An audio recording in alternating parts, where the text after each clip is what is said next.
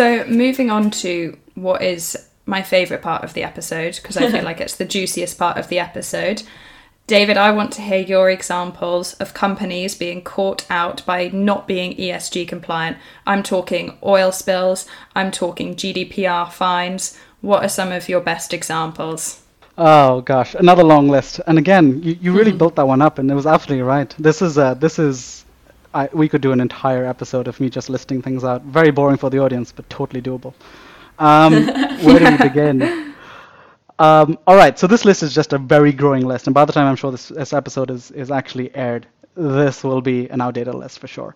But I think the biggest on the news that everyone knows is Shell. Um, you also have complaints being raised against BMW, Volkswagen, and Daimler in um, in Germany. You've got Exxon in the States, and then of course you've got DWS, which is sort of stateside plus Germany.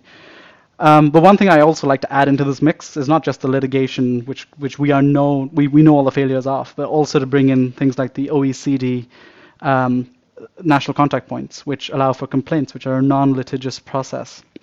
Um, so I'm sorry, I'm getting really nerdy here, but it's a non-litigious process which allows you to raise a complaint in a certain jurisdiction um, based on on largely human rights and social issues.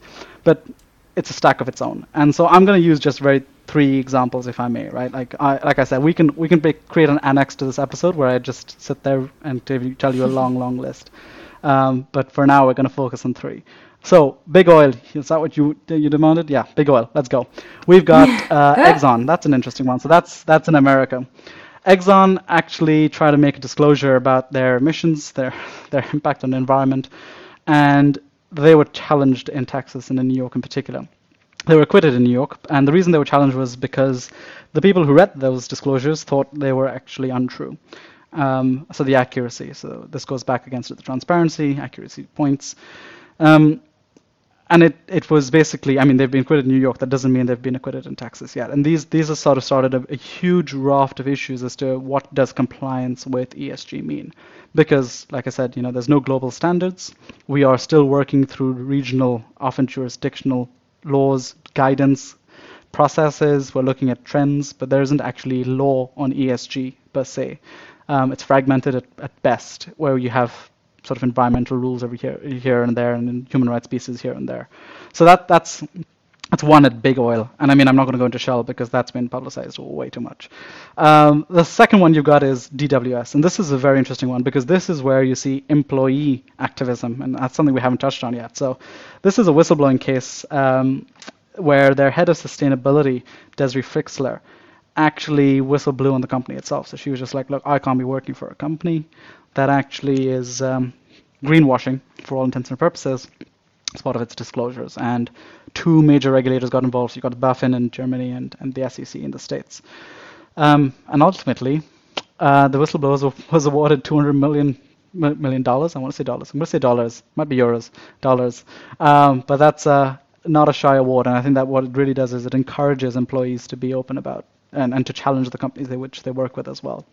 I was going to say you don't normally actually get um, benefited for actually doing the right thing these days, so it's it's nice ah. to hear. God, well, that's massive. I think I'm in the wrong line of work. I think I need to get into whistleblowing as a career. it's, it's very lucrative, it sounds. We are definitely not telling all of my clients I said that that's how you make money. Yeah. That's a terrible idea. Uh, but no, at the same time, yes, I um, no, but I, I do think like at the same time, you know, it is really important for companies to be doing the right thing, not just saying they're doing the right thing. It's not just a tick box exercise anymore. This is real impact on real people's lives. You know, we just touched on just transition. You do something wrong for the environment, for society, that impacts people's lives, and it's it's really qu- quite possible just to do the right thing and still be profitable. If anything, the numbers that we're seeing in terms of returns from investments this year and the last year um, you're seeing a lot more returns via the ESG route than the non-ESG route. So there is there is a good argument to be made for you know do the right thing, be responsible. I can see that it would be tempting not to though, because it, it seems like so many of the like the rules and regulations that we have in place have a lot of like wiggle room. So like one example that um, I was looking at before this episode um, is that like um, lo- loads of um, big companies have said that they're not going to be financing fossil fuels. But financing, yep. the definition of financing doesn't extend to underwriting bond and, and equity issuances.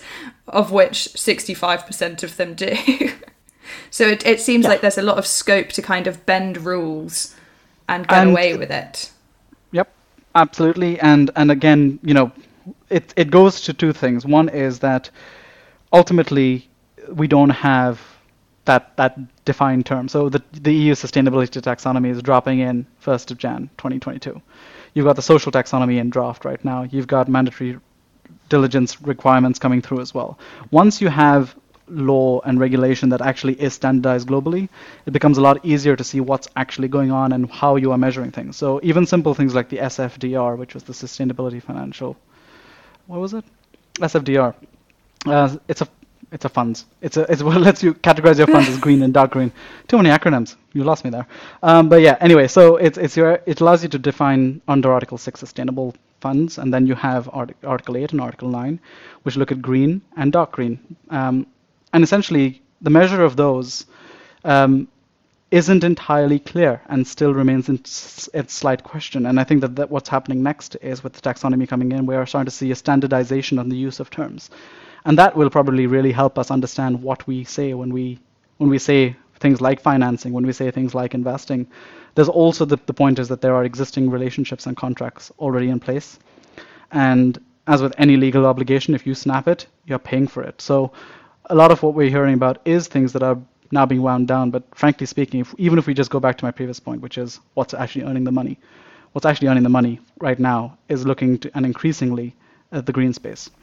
And so, you know, these obligations that have been written in, probably obligations that are going to make their way through a lot of boardrooms. They're probably going to find their way into the deal teams. They're going to find their way on the ground and actually be talking to the people on the ground and the states on the ground and figuring out how to make this work. But this is a much, much more challenging discussion to have when you bring in um, jurisdictions outside of the New Yorks and the Londons and the and the and the Germanys, because that's where you start really seeing complex and sophisticated issues that, that aren't always just resolved with a with a single policy or a single statement.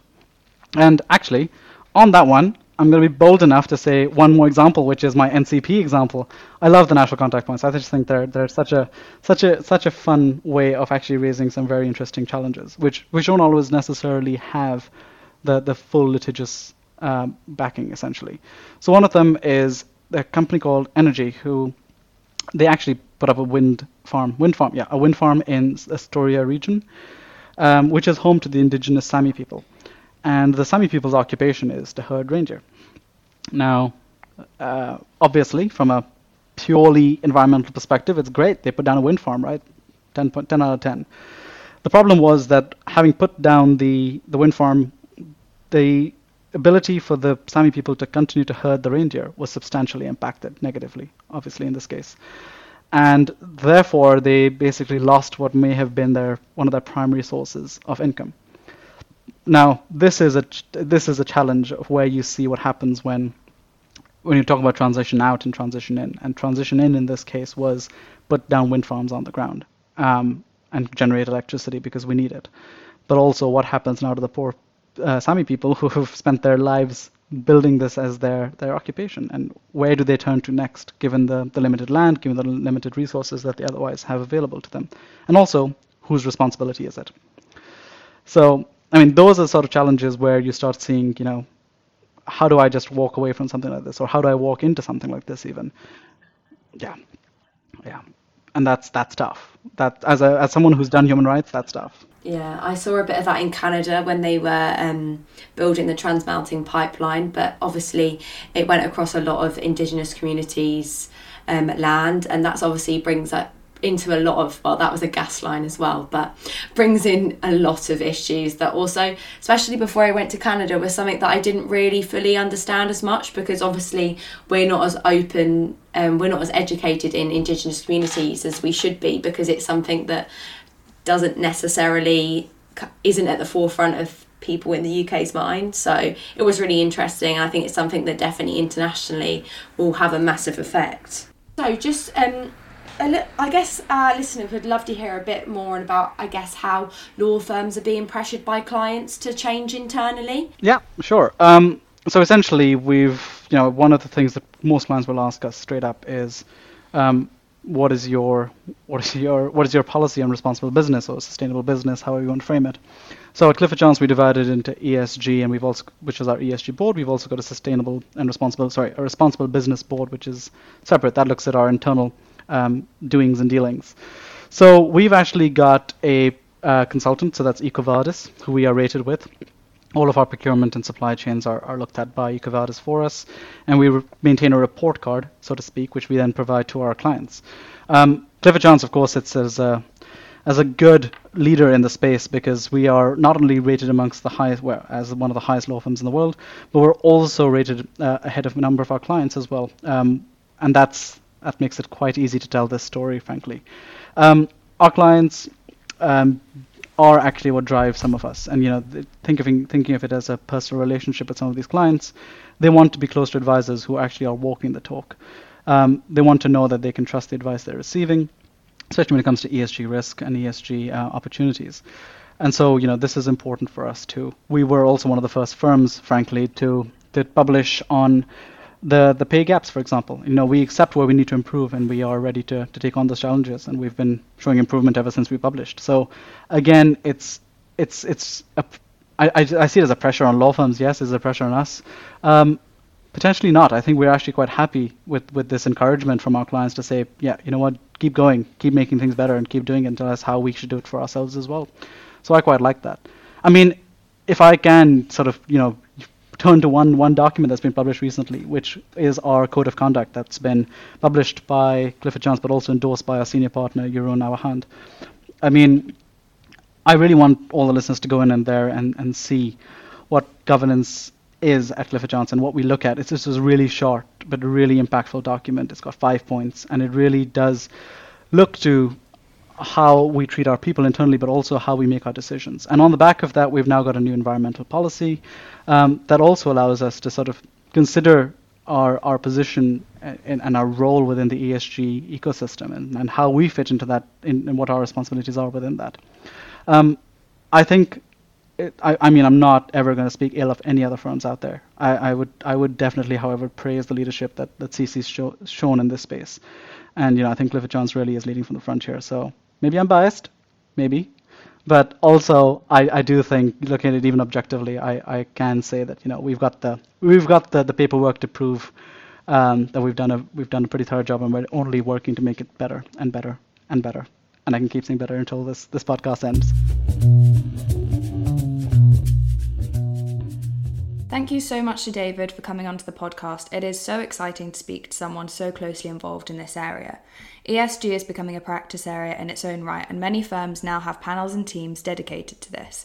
Companies can't ignore that beyond there being a moral obligation and external pressure, there are also increasing legal obligations and compliance risks. As David said, governance is the wrapper that holds this all together.